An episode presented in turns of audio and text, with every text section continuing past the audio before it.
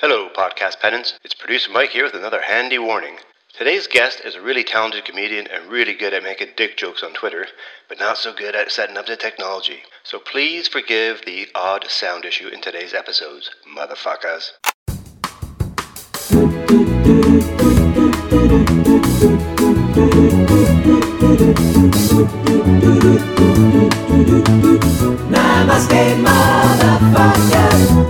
Welcome to Namaste Motherfuckers, the only podcast where the worlds of work, comedy, and well being collide.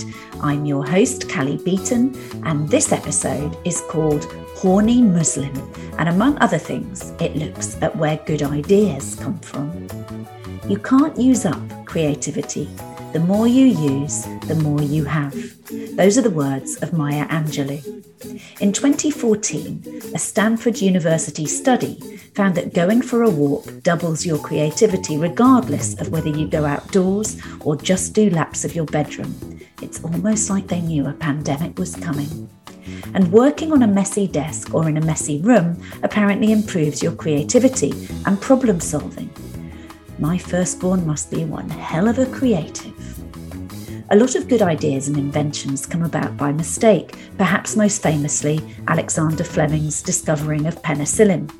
But the pacemaker was also created by accident when John Hopps, an electrical engineer, was conducting research on hypothermia and using radio frequency heating to restore body temperature. During his experiment, he realised if a heart stopped beating due to cooling, it could be started again by artificial stimulation, which led to the creation of the pacemaker. But not all bad ideas work out for the best. One of the original ideas for the name of Amazon was Relentless. And if you type in relentless.com, it still directs you to the main Amazon site. I'm sorry about the, you know, it's been a bit back and forth, hasn't it? So thank you for bearing with me. That's my guest today, Sadia Azmat. One of my favourite quotes from comedy legend George Carlin is never give up on an idea simply because it's bad and doesn't work. The television show The Golden Girls was originally a joke. NBC in the States did a parody of Miami Vice called Miami Nice, featuring old people sitting around playing cards. NBC's then senior vice president liked the idea so much that he made it into a show. Albert Einstein claimed that his second best idea was to boil his eggs in his soup, thereby saving on washing up. You heard it here first, Freshers Week students. And for those of us who, like me, find procrastination the biggest obstacle to creativity, here's a quote from American cartoonist Bill Watterson. You can't just turn on creativity like a faucet, you have to be in the right mood. What mood is that? last minute panic. So I'm just very happy that you're here. Where are you doing it from, Sadia? Where are you? I'm currently in Hemel Hempstead at the minute. Sadia Azmat was born in Leyton, East London, and at the age of 19 started wearing hijab. She got into stand up in 2010 after a chance encounter with a comedian in a call centre who introduced her to the circuit. Her 2014 debut show, I'm Not Malala, gained widespread acclaim and paved the way to her many other career achievements, including her hit BBC podcast, No Country for Young Women. She spent lockdown writing a memoir, Sex Bomb, a book about how sex and dating can be a bit tricky as a Muslim in a headscarf. Sadia and I talked about preconceptions, writing, prejudice, sex, finding your voice, comedy, crowd pleasing, creativity, podcasting, vulnerability, and American versus UK comedy. But I started by asking her about her relationship status.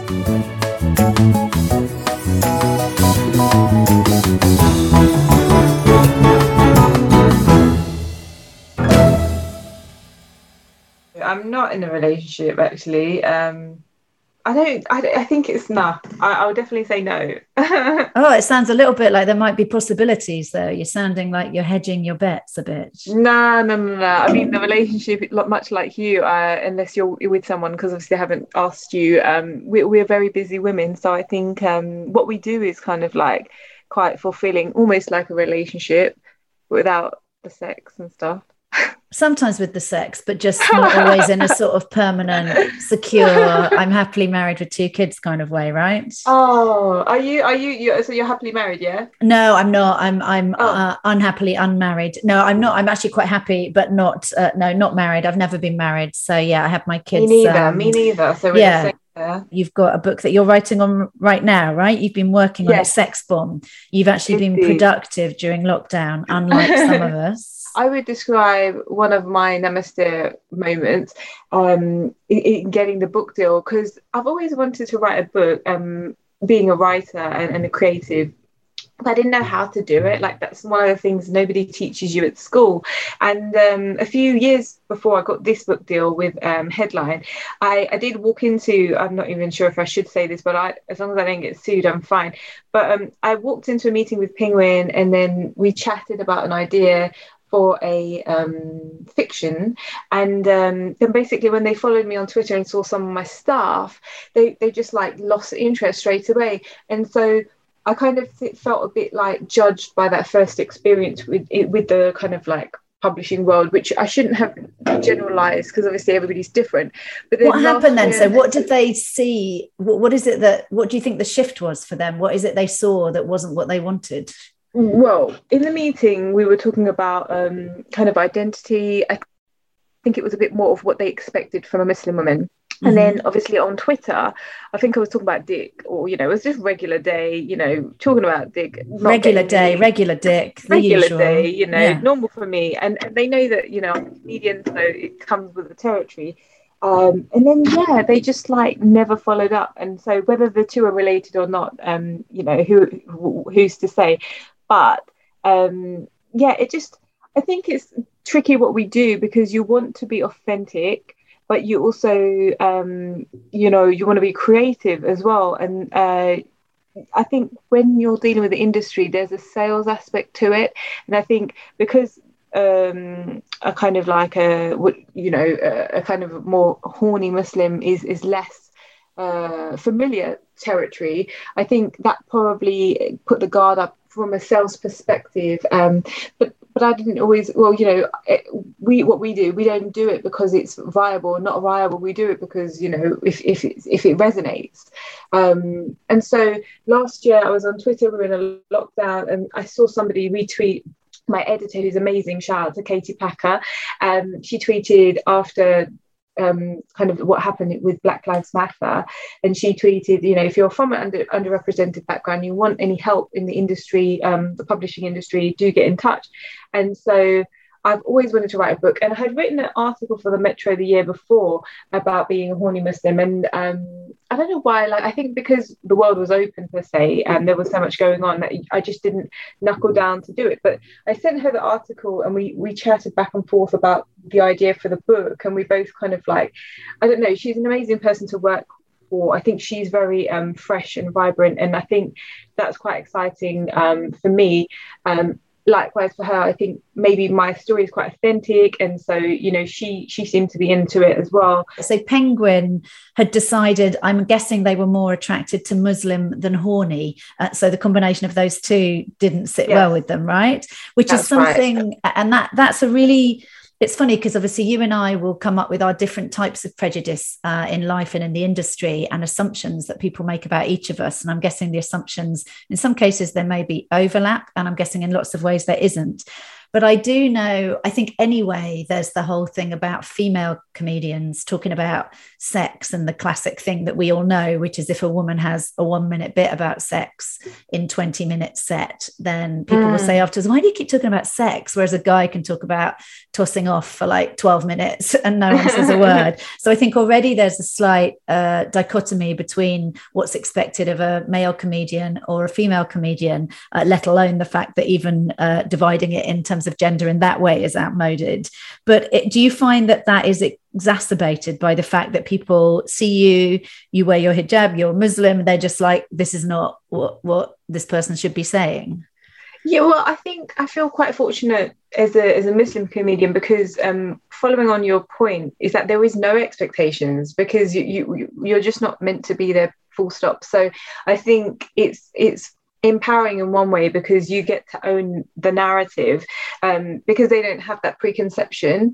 Um, so, in many ways, you could argue that so much of what I say, whether it's relationship wise or not, is just unexpected. And then it's trying to, um, as you do and as we do, is, is, to kind of get them on side or win them over so that they'll go with you because um, you want it to be authentic as well. And yeah, I, I, think it's important that you kind of like um, say something, but at the same time, it, they can take it or leave it. And I think I'd rather have an audience choose to take it or leave it than kind of feel sorry for me and kind of fake fake it. And yeah. you know, i think that's a bit awkward.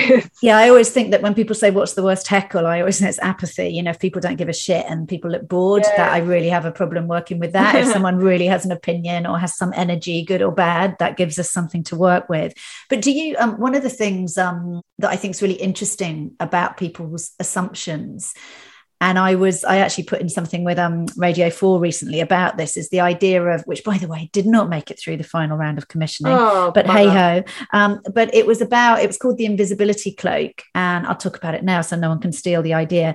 And basically it was about the idea of various uh, people who for whatever reason might be underestimated or deemed to be invisible by society, but how that can also be a bit of a superpower because you can come mm. in and do amazing stuff and no one really sees you coming.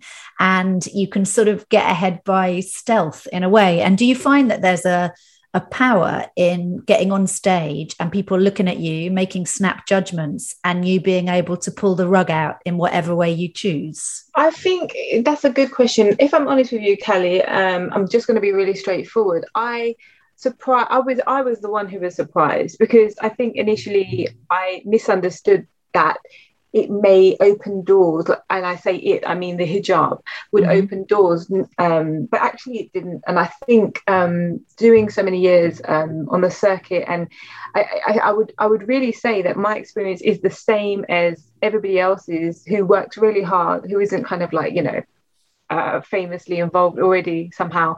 But yeah, you there is really no um, kind of cheat. There is no for, for stage time. There is no um, kind of way of breaking through without paying your dues, as it were. So um, I think I always like at the beginning felt that being different might help the cause but actually it's really just putting your hours in doing the work learning uh, from your mistakes falling over and then getting back up um, which nobody told me because obviously how could they? Um, but yeah i really think that it's not about the hijab at all and i think that um, you have to learn that yourself because yeah. You, there's no shortcut make, for stage yeah, time right you can make you can make the thing that is different about you your thing but that's not what i was doing. Um, and then you have to kind of unlearn that because people are not stupid. Audiences are not stupid. They can you're a whole person. And so that is one aspect of you. So by all means call out the elephant in the room and and people do appreciate when you mention something, but there's a difference between um, it being the 20 minute set and it just being a part of it. And and you have to make your bed and line it. So if that's the persona, then it'll be harder for you to break away from that. But if you're more than that, then you're kind of less tied to what people's um, kind of connection with it is. Yeah, no, I get you and completely. Yeah, and I think it is. There's absolutely um, I completely agree with you. There are no shortcuts, and we're all getting where we're getting on our own merits. Mm. I think, it, and and and I had having worked kind of behind the scenes in stand up for a couple of decades before I got into doing it on stage. Even then, having seen so many stand ups come through from nothing to becoming big names, it still surprised me quite how difficult it is to do it. It definitely does look so much easier than it is. But I suppose the bit that, um, yeah, rather than cutting corners or getting in um, by being put into anything for any demographic reason, I guess it's more that sometimes I find it a power that people assume things content wise about what I might or might not be going to say. And then the power of going whatever direction I like with content, regardless of what assumptions and snap judgments they make. And I don't know if mm. you find that powerful in terms of your actual material, not your stagecraft or your industry recognition, but in terms of playing with the room. I think it's the way that you approach it. And I think the less you have in your head before you go on stage probably is the better because um, then it leaves you open to to what's going on in the room and to call things out and to yeah. ad lib and interact. Whereas sometimes what I found earlier on is when I had something in my head, then I was less present in the room, and um, so it, it it's a mindset definitely but sometimes you know it can go either way so my my advice or recommendation would be to try to have as less pre pre uh basically less stuff going on in your head as possible going in there because it's neither it doesn't necessarily have to be it, it doesn't define you. And um yeah i just i just don't know that i need it to to occupy as much space as, as it has perhaps in the past or i don't see the value of, of what what it does. So i don't yeah i don't i just I, i've kind of like made my peace with with it and what people's uh interactions with it is is so i don't really feel strongly about that. Yeah yeah. No i hear you and i guess i think it's really interesting you say that because i know the one bit of advice I ever give myself when I'm about to go on stage is like turn up, meaning mentally turn up. Like don't worry yeah. about material, just just get in there and be present.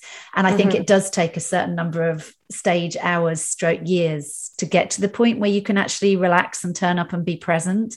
And I Definitely. don't know about you, but the the ones I have nowadays where sometimes I feel like I'm kind of playing a record at the wrong speed, which I know is not a, it's a bit of a Gen X reference. But I, if everything's go wrong, I'm like, I don't quite know what that was. But usually the common link I look back at is thinking, yeah, I wasn't quite in the room. I was kind of watching myself and thinking what I was about to say. And that really isn't a helpful thing. But it also, I think, it, I don't know how you're finding this. You, have been doing it a bit longer than me, about 10 years. Is that right? 10, yeah, 11 years? Yeah. Roughly. yeah. And it takes, I, it takes so long to find your voice right don't, don't you think like the difference between what you feel like you'd like to be on stage and what you're managing to be have you, have you found there a been a gap yeah there? and i think what you just said there shows how long you've been doing it um, which is a long time when you say it was about you because I think at the beginning, um, the tendency just to protect yourself to an extent is to kind of look at the circumstances beyond you, like the, you know, the, the they were on a stag do, they were drinking, they were this, they were that.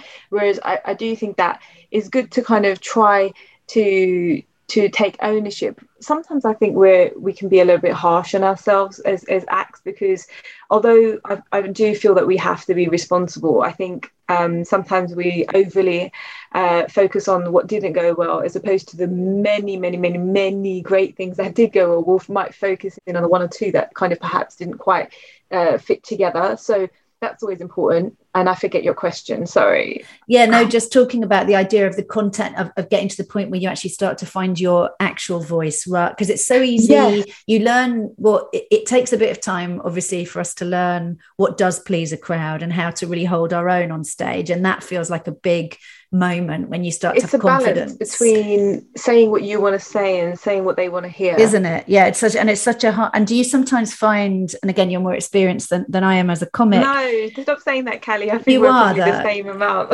You know you are. You've been going you've been going longer and you have a brilliant rightly so brilliant reputation. But but do you it's that feeling sometimes where I'm like, God, the things I want to say, I think are going to be maybe darker or riskier or more unexpected and won't guarantee to please a crowd now in the short term. But I sort of think if I could dare to do more of that in the longer term, I would have a voice on stage I'd be really proud of that would please people uh, in terms of keeping them laughing, right? Because that's what mm. we're there to mm. do. And I don't know how you find that combination of we get booked to keep people laughing for 20 minutes, but it isn't always exactly really what we prefer to be saying. Do, do you find there's a gap between those uh, no, I totally things? understand what you're saying. And I think um there's so much I could say on what you've just what you've just brought up. So Jim Jeffries, for example, when he was on ComCom podcast, which is if anybody who isn't au fait with that is called the Comedians Comedian podcast, which comedians love to listen to if it's like one of their faves.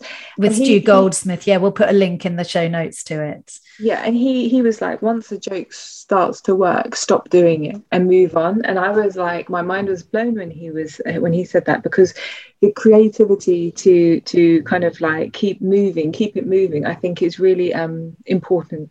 Um, I think um, you know what? I think you can say what you want to say, but I think you have to sell it. Um, you have to kind of like be really, really comfortable and relaxed about saying it, and then and then yeah, it may be divisive, or it may completely be uh, it may land with the whole room. Um, but I think yeah, the trick to saying things that are less um, uh, easygoing, shall we say, is definitely in the way that you present it. You have to be at ease. You can't be tense. You have to be really, really relaxed in the way you're saying it. And if you're having a good time, um, I think that's the trick on that. Yeah, it's funny how you end up also. I think the idea that you can if, if it's feeling a little bit harder to tell. Sometimes it really is owning if the joke is feeling harder to tell sometimes it's walking towards the discomfort right? A couple of i can't remember who it was um, some comedian that i really admired. Sorry that's a bit vague uh, said to me he said you know that if you think something's funny and you want to walk towards that because you believe that's funny at the point at which it gets awkward just keep walking towards it. So don't bail on the idea double down on it own the fact that the audience may not be going with it and just keep pushing and pushing and pushing and the funny will be there but it may take more courage to get to it and i thought god that's really and that's the kind of improv way right you just keep going further with the idea the um, repetition in you reinforcing the doubling down for example it is going to be funny in itself because of the rhyme and rhythm to it. So, so yeah, um, I think great things can come in the moment, but if it's a bit that you're dying to try out that you haven't, um, if you've kind of like nailed where you're going with it, it's certainly worth airing. And I don't know, I, I don't know what you think, but I tend to find that audiences up north are a little bit more kind of risky, uh, good at good at taking the risks, whereas I find London audiences sometimes can be a bit tight. That's really so, interesting. I'd never thought of it like that. Yeah, it's really interesting actually. It's true. There are some rooms, and again, you have to be really careful not to stereotype, don't you? Because you never know what the room will give you. But maybe mm. there's there's something perhaps about London audiences where they're very, very comedy savvy, right? They can go to comedy seven nights a week. They it's almost like there's um a kind of analysis sometimes rather than just enjoying it and seeing what they think of it as you tell the jokes.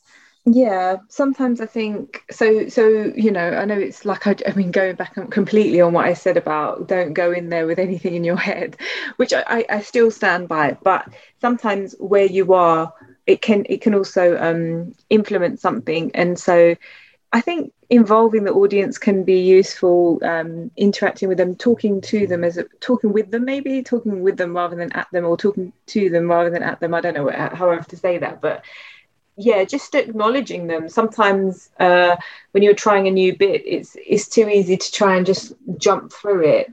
But if you're really talking to them talking to them um, as opposed to uh, just saying the words it's a huge difference in the presentation yeah, and going. So I remember someone saying to me, kind of quite early on, that the temptation is when you have a bad gig to just start racing through stuff apologetically, yeah. almost like a recital. And when mm. somebody said to me that that's the point at which you slow down and dive into the room, you know, if the room are not receiving you well, instead of almost disregarding them and saying your stuff, get it, get stuck in there, talk to them, work through what's going on in the room. And mm. that was mm. such a helpful thing. sounds so obvious, but it's so counterintuitive, isn't it? When your fight or flight comes in and you're like, right, I just need to get the hell off the stage. And I think it takes some, it takes some guts to kind of start to I think that's the only way you start to really find your voice, right? Is when you actually dare to slow it down and take the risk that maybe people don't like it, but it's still what you want to learn to say. Yeah, um, I think I, I haven't quite like I haven't got like I'm not sure if it's like completely I don't think it's 50 50 in terms of giving them and and doing you but I think owning it is a huge deal and being grounded um and and to be honest with you frankly somebody will have something to say about everything. So whether it's you know they may not differentiate from the fact that you were trying something that's um, more original or unique you know someone can kind of like literally find fault in anything. So I, I usually find that as a good kind of way to motivate myself if i'm doing something that is maybe less less tried out. It's just that you know um, you you're trying to be authentic and um, being genuine and authentic is a lot there's a lot to say for that. Um, and at least you know at least you kind of like didn't pander to an audience who might just throw it throw it back at you anyway. Yeah and it's also it, i mean it's it's funny when you say that there wasn't you know there were no expectations because you weren't there wasn't a mold of comedian where you came in and people were like okay here's another you know female mm. muslim comedian. What's what's she going to say? So there was no mold in a way. And how did you so how did you get into that? Because i know you so you were born in um you're born in Leyton right? Uh, yeah. and you were not i'm i'm guessing nobody around you was like what you need to do is go and be a stand-up. So so how did you get into it So I, I love to write um, and actually wanted to be a writer and didn't know how and, and was told there was no way basically that you could be a writer. I wasn't told that, but like my understanding of, of how hard it was to get into the inner sanctum of writing in the UK seemed as though that was the case. But I was told from a few, you know, different sources that, um, you know, perhaps comedy would be a good thing because what it was comedy is that you get you become a better writer because you try your material out. So I didn't really know what all of it meant really, and um, I considered myself to be funny and thought it'd be okay to try out. Um, although it was quite a scary prospect because I hadn't done that before. And so I tried out a gig and it went, it, it, it was fine. Somebody gave me their card after during the gig and then said, you know, would you like to, to do some comedy at an event I'll be doing in a few months? So I said, fine. And then you kind of just, um, you're in it, which whatever that means. And then you kind of jump from gig to gig and you kind of like find your feet. And i was working in between it. So there were times where i was more active than not. Um, and then you get an agent. It's, it's an interesting kind of industry because sometimes things come your way um, which you didn't really do much to get or towards. And there'll be other things which you worked really really hard to amass and, and that don't go anywhere so nothing really prepares you for that and you have to kind of like um, keep it moving and be really um, dynamic i think. Namaste,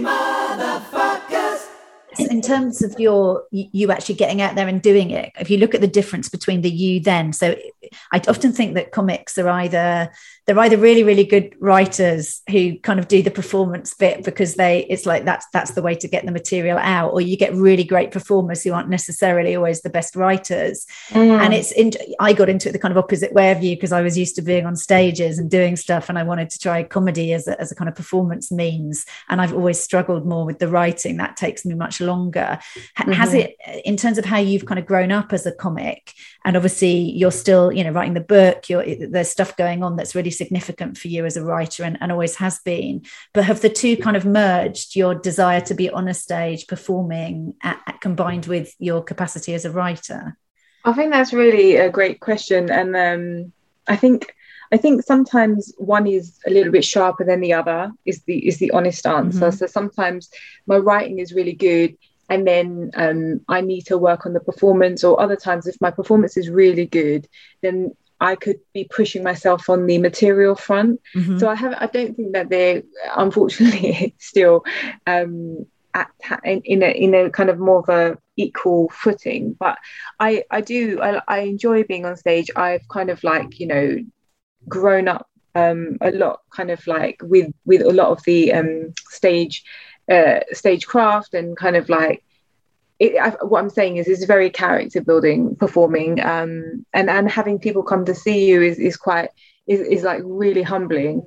Um, but yeah, I think I think you need to kind of like push yourself really, um, or shall I say, I need to push myself sometimes when it comes to the writing, and I think that that is going back to what you said about balancing the things that you want to say versus the things that maybe people um, that there's an audience for perhaps. And i think that there's an audience everywhere um, for everybody. It's, it's a case of finding your audience. And so that's one of the things i'm really hoping the book will help with is kind of like finding the audience. Because you know i know i'm not the only horny muslim out there. Um, obviously the book is a lot goes into other things but um, yeah i think it's about finding your audience and then when you find your audience you can kind of explore your kind of your um, what's the word I'm looking for? You can explore your voice more more holistically. Whereas until you find your audience, you're kind of um, kind of I don't know. It's still experimenting in a way. Yeah, I remember Jess Fostekew saying to me, but maybe a couple of years into doing stand up, and I didn't know Jess at the time. I think she'd not long before had her little boy, and so she hadn't been on the circuit for a bit. And I was at a new material night that Sara Pascoe was hosting, and Sara and Jess obviously come from the sort of similar, you know, the class of whatever year it would be. They started together. And I remember Jess saying to me in the kind of break between doing our sets, and she said, you really need to think about why you're doing it. And she said, and for me, it's about finding my audience. And if I could fill out small kind of arts centers with people who really want to hear the type of stuff I want to say, that for me is success. And it's not about competing with anyone around you on the circuit. The only person you're in a race with is yourself to find what it is you're after. And I remember thinking, God, that's really interesting to think that that your voice and your audience might be the reason you're doing it. It's not about getting on Mock the Week or or getting the absolute best of the pro circuit. And I think it is really interesting because your your podcast, um, I loved your podcast, No Country for Young Women, which I think it, it stopped last year, right? Yeah, it, yeah, yeah. Thank you. Such a good. Anyone who hasn't, again, we'll put a link to it. Um, I know that you can get all the episodes still. It was at BBC, um, uh, commissioned by the BBC but it felt to me hearing that and i know by then you you'd been you know writing and, and doing comedy for for quite a while but there was something so uh, beautifully articulate about the two of you hosting that about your voices and the authenticity of the conversations that you would have. I think sometimes the pressure of a podcast or a broadcast feels so much that you curate yourself and you try and sort of say what you think the people who've commissioned you might want to hear. And my sense listening to that was that it was very much driven by what you actually thought and wanted to say. Is that how it felt when you were doing it? Yeah, so I did that podcast with my um, very good friend Monty, and um, we used to have just really amazing phone conversations. And so you're such a good we... mix, the two of you. It's one of those you sort of feel like, oh, I'd quite like to just go out and hang out in the pub with you two.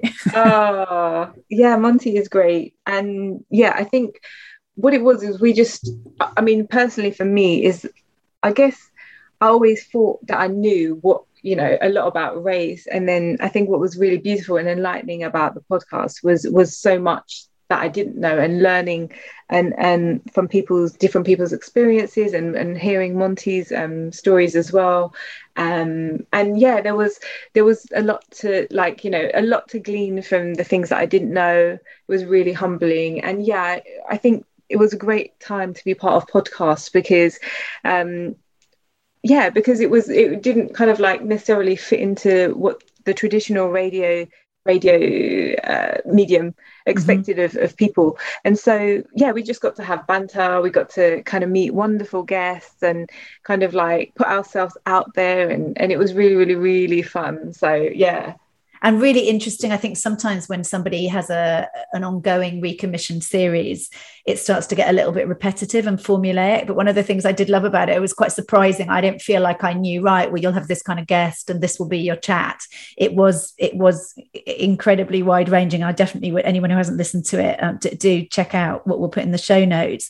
But is it in terms of your influences then i know you mentioned um, listening to the comedians comedian podcast which we all love as you say and the episode with Jim Jeffries. But but who were the kind of role models or influences for you then, Sadia, when you were starting out as a stand-up?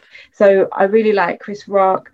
I really like um, Katt Williams. Um, Norm Macdonald's just passed away. Um, I know that's know. such a body blow, isn't it? Yeah, he was he was phenomenal. Um, there's obviously Dave Chappelle, and the list goes on and on. There's Bill Hicks. So you're quite American centric. I really do like their style because I feel like they're not holding back, and I really feel that there's a, a sincerity there um, without having to kind of like give up your whole soul. Because I think that in the UK it feels as though you have to really bear your the skeletons in your closet, which I don't really necessarily think is is necessary but it feels that that's the style difference um, is that this is what is required of you in the uk whereas in america you, can still have shared experiences, but you don't have to kind of like spell it out as black and white.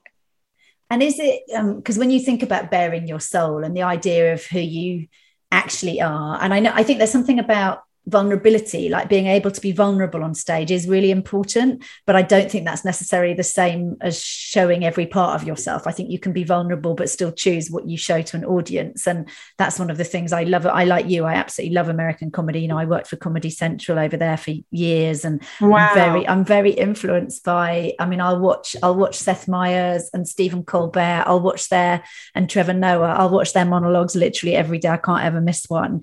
Mm. um, and there is a different it's almost like over there i used to i noticed i used to gig a lot on the american or the new york circuit and i would really notice that there was a sort of um, not a cynicism to it, but people who weren't very experienced would have incredible stagecraft, and they would come on like they you'd sort of be convinced as an audience member that they must have been going 20 years. They really knew their craft. Whereas, but maybe they're what they were trying to say took a bit longer to get more interesting. It was a bit more like I know how to get the gigs and I know how to keep the audience going. Whereas I feel like on the UK scene, in the beginning, people aren't necessarily as polished, but they are maybe really trying to write their own gags and do stuff. So I do think there's a bit of a of a difference. But did you were there people kind of growing up? Were there people you were watching and thinking, do you know, I'm going to do that, or, or was it literally your way of getting better as a writer that got you into it?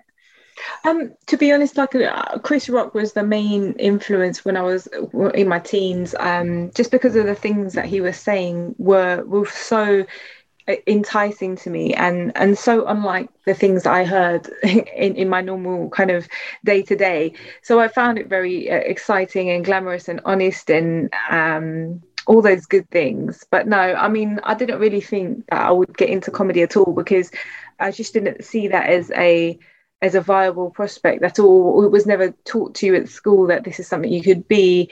So I kind of I always say that I think comedy finds you you don't. Yeah, it's a nice way to put it. it. Took a bit yeah. of a long time to find me, Sadia. So well done finding you when you weren't as ancient. never. exactly, that's definitely true.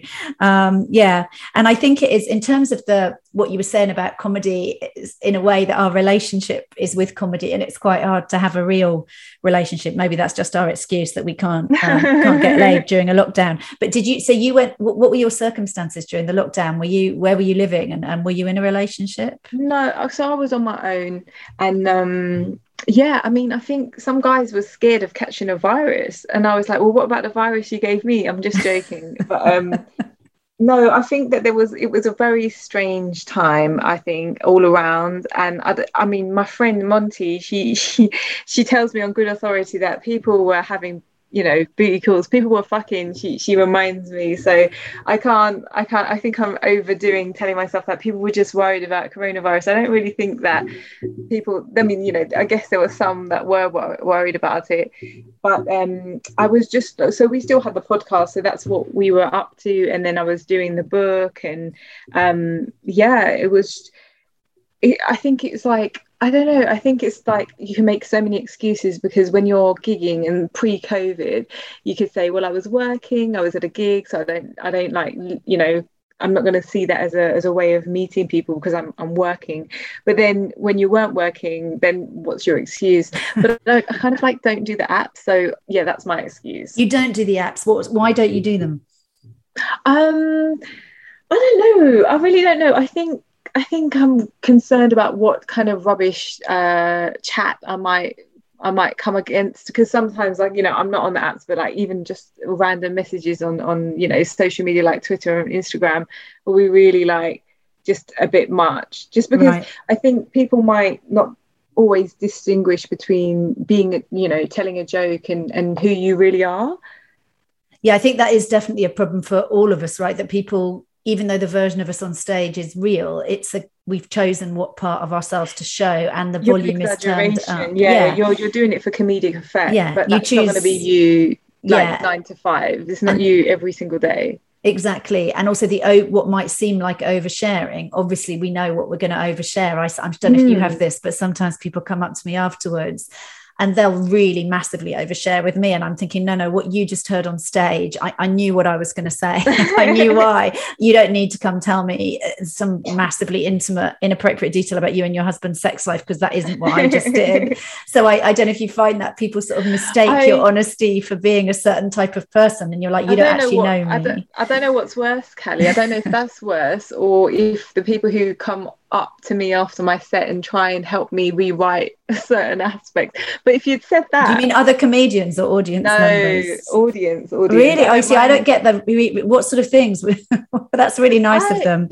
Thank so you. It's been, it's been, a while, to be honest with you, since because you kind of know know who's coming for you, so you know how to kind of field it. But like, just just the odd thing, like, oh, it would be better if you'd done that there, or if you'd done this there, and you're kind of looking looking at them, thinking, oh, I've only done this for like God knows how many years. But thank you so much for the feedback. And they're just making an assumption works, right? about your competence. Like, you should laugh yeah. during the thing. If you're not going to laugh during the thing, I'm not open to, um, you know, after hours comments. I completely agree. I think that could be the name of your next book. If you can't laugh during the thing, I am not open to after hours comments. and do you find because uh, one of the things I I don't know how much you talk on stage about being single, but it's one of my kind of shtick. Part of my shtick is talking about being single to the point that when I'm ever in a relationship, I always don't really rewrite the set and act like I am, which is fine because they usually end pretty quickly, and that's I'm back to good again. But do you do you find that um, people have an assumption that if you're not conforming with whatever people think women should be doing you know what you uh, uh, as a woman your age should be doing what i should be doing that they assume it's because we we don't have a ch- i sometimes get people feeling sorry for me that i'm single. They're like oh i don't know why you're single. You're really pretty and funny. And i think does it occur to you that also maybe I'm being quite picky about who I want to be with and how I want to live my life. I'm not desperately trying to find someone to fit into that part of me. Is it, it, do you find people make assumptions about why, how, and what you would want from a relationship? Mm, I think no. I, I, would definitely say no in the stand up. I think when I'm tweeting or, or saying something of a of kind of sexual nature um, online, however, I do get people um, kind of pontificating about it or, or over analyzing it and and and just like you know um trying trying to understand it whereas rather than just seeing it for what it is um i think i think it's nice when people can kind of like relate to you in the way that what you said about people kind of relating to what you're saying. I think that that's kind of one of the byproducts of, of what we do is is when people kind of like because obviously that means you, you did a great gig and they kind of felt for you and, and it was real for them. So that's quite nice. Um, but no, fortunately, I don't really get a lot of people trying to sort my marriage out for me, which is good because um, that's not what I'm doing it for. I just you know i think i think it's just about shared experiences. And i think although like you a lot of what i talk about is being a single woman um, even women who are in relationships can kind of emphasize with some of our frustrations i think. They can be jealous of us. That's what i think. They're like shit what wouldn't i give to be single? Do you think um I, I sometimes feel like whatever the things are we talk about or whatever people think we are and we all make assumptions about everyone. I sometimes feel like as a, as a woman in my 50s doing stand up and i talk a bit about menopause i talk a bit about empty nest but i talk about loads of stuff that's nothing to do with that. And mm. sometimes it's like people assume i'm the spokesperson for menopause or the spokesperson for being a middle-aged female comic. Do you find that people are like okay muslim comedian you must be the spokesperson for islam. Like this is you must be this and and, and yeah I would blame it less on the audience and more on the uh, I don't even know what to say. More on like I think it can it can be certain promoters without naming names. I think I think you know what there is an aspect of that, not necessarily with the audience, but it, everybody's different. So I don't kind of like assume that everybody is like that but i can always i can usually tell if somebody's picking me because they need to tick the diversity box if that makes sense. And what do you do when that happens? A good question. Um it really depends take the gig being... and say thank fuck. I'm being it depends on what i'm being offered. Some people have told me before that just go through the door whatever you know however you can get through it. But i don't necessarily kind of always you know agree with that um, agree with that just because I we're always talking about change and if we just do that then where will the change come from? So i think i look at like who is offering me uh, what they're offering me and and you know what do they stand to gain and, and kind of like try to weigh up. And if it doesn't sit right with me then i don't necessarily take the gig to be honest with you. I used to at the beginning because it wasn't such a big deal. I needed stage time and that's pretty much all the deal was. But i think as you become a bit more of I don't know what you want to call it a, an established act or a brand whatever you want to call it. I think you do need to be um, you need to give some thought to to the prospects that you're attaching yourself to because of you know you will be judged by that as well and you'll be uh, and, and who you're associating with as well. So you need to you need to think about that needs to be a bit of a consideration i think. I think people also need to understand that you might whatever reasons we get onto whatever bill and whatever things happen, whether strategically, whether by serendipity, at the end of the day, doing what we do, if you can't do the job, if you're booked for gigs for whatever reason, or you get a podcast, or you, unless you can do the job, you don't get booked again. So nobody's succeeding on the back of the fact that they got into it for whatever reason, or however. At the end of the day, we're totally judged on every gig we do, right, and everything we put out into the world. Mm so there has to be a sort of strength i think in terms of what we do. And i do want to i want to ask you the three questions i ask everybody but just going back to your book for a second because you mentioned that was kind of one of your namaste motherfucking moments getting the book mm-hmm. deal. So you're in the process of writing the book and honing it and it's coming out in early 2022 is that right? March march the 3rd and you can pre-order it now that's so exciting. Yeah, I know. I went on to have a look when I was researching for you. So, yes, again, we'll put a link to the pre order. Um, but just to give you a good shameless plug of the book, but also because I'm really interested in what it's like to write a book, I'm working on the uh, the book proposal stage of my book, which is rather rather early. it's rather early in its gestation because I've been procrastinating massively while you've actually been writing. But if you had to sum up then, um, Sex Bomb, if you had to sum up the book, what is it?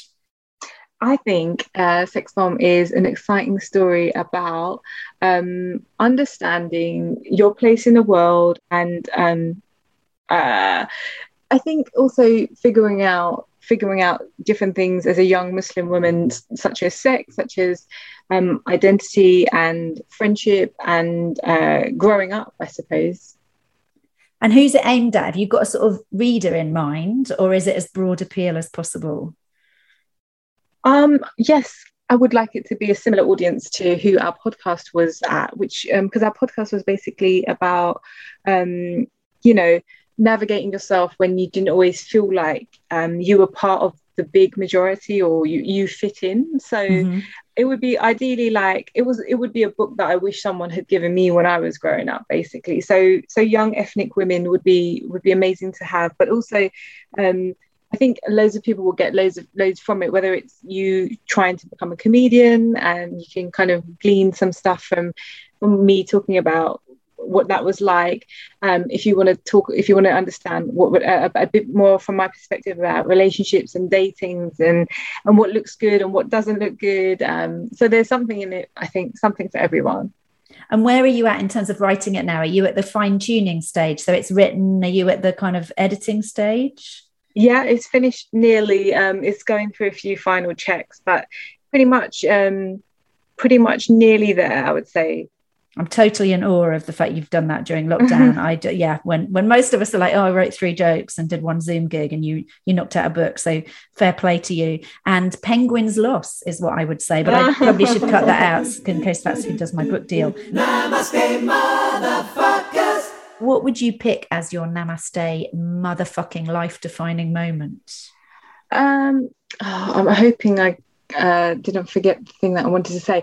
But I mean, even like let's say getting the podcast was was a very defining moment for me. Um, because I've been doing comedy for a long time and um, we kind of like I was speaking well BBC Sounds contacted my agent and we kind of like pitched it me and my friend Monty and then we got to do this really really exciting thing and learn together and kind of do a live show and build an audience and find out our podcaster voices if you like. And so that would be that that's a fantastic moment I would say I think podcasts are the best in terms of the free being able to actually say the things you want to say. They're such yeah. a great format. I can't quite imagine there was ever a world without podcasts. I don't know if you're the same as me, but I just, I've always got podcast playing. It's like my accompaniment to my life. And what is your favorite joke? This is really, really hard. Um, and I literally, I think any comedian, uh, this is a really hard question. And I, if I'm going to be honest, I will say it changes. Um, but I'm not going to butcher it because it's not my joke. But if your listeners would look up Norm Macdonald alcoholism, I think I think that's um, a very very perfectly uh, structured and excellent um, bit that you know anybody would like love and learn so much from the more I watch it the more I take from it and I think that's that's the making of like an amazing joke when you can kind of keep listening to it and it's perfect in terms of structure rhythm timing developing the, the idea. delivery yeah delivery so saying the smile on his face and kind of like the juxtaposition between what he's saying and kind of like how funny it is. Yeah and it's also timely. By the time this goes out it will probably be about three weeks after he died. So it's really lovely to have some kind of tribute to him in the show. We have actually had other people come on and recommend norm macdonald's stuff. So it's not the first time we'll have linked to his brilliant brilliant stuff online. And what is your um, if you were to give one bit of life advice to anyone listening sadia what would it be? This is so hard Cally. So great questions by the way. Um, there's so many and um, I think I think I want to say a few. When I was doing the podcast, um, the commissioning um, guy, uh, commissioning editor Eli told um, Monty and I, "Be you," and I think that's a pretty brilliant piece of advice because I think so many times, whether you're in this industry or not, you can try and change who you are mm-hmm. to fit circumstances or to feel like you're more worthy of something or whatever. But um, to be you, I think is the best thing that you can be because nobody's nobody's you. Um, also, just to kind of couple with that, I would say to believe in yourself and just to know mm-hmm. that you're enough. I think that would be pretty good. Thank you so much. That's those are brilliant bits of advice. One of the things I most it's taken me so long to learn this and I still really struggle with it but the idea you talked earlier about your book maybe being for people who don't feel like there was a book for them or that maybe they don't quite belong and i mm. think a lot of comedians are united by the fact that we're outliers for whatever yes. reason and we don't quite belong and one of the things i love is the idea that when we feel like an imposter and we don't quite fit in the temptation is to camouflage ourselves and just go under the radar. And I love the idea that when that happens, we might dare, instead of being an imposter, to be a disruptor and just turn the volume up a little bit and see who we are. And that's such a difficult thing to do, but so much of a more rewarding way to live. So I love the idea of, of being you and that being the focus rather than what people want to hear from you being the focus. But that was so lovely of you to do this. Thank you, Sadia.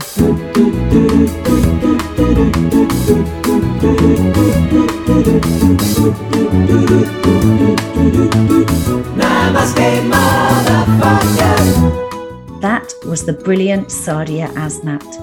Every episode, I pick a thing inspired by my guest that I'm going to try. And this week, it's inspired in part by Sadia's favourite joke and in part by the really sad news a couple of weeks ago of Norm Macdonald's death. So this week, I'm going to go back and watch Norm Macdonald Has a Show on Netflix. For anyone who didn't see it when it first came out, it's a classic Norm type take on the celebrity talk show format with guests including Drew Barrymore, David Letterman, and Jane Fonda. And we'll put a link to it in the show notes. So that is it for this week. Thank you so much for keeping supporting the podcast. It means the world for us to be doing it. So God bless you for listening. We'll be back in your feed next Monday, as always, when I'll be talking to anarchist cook, comedian, and all round good egg, Mr. George Egg cooking on stage in an unconventional way with unconventional items while telling jokes. Namaste Motherfuckers was written and presented by me, Cally Beaton, and produced by Mike Hanson and Kourosh Adhamy for Pod People Productions, with music by Jake Yapp. I'm Cally Beaton. Until next time, motherfuckers.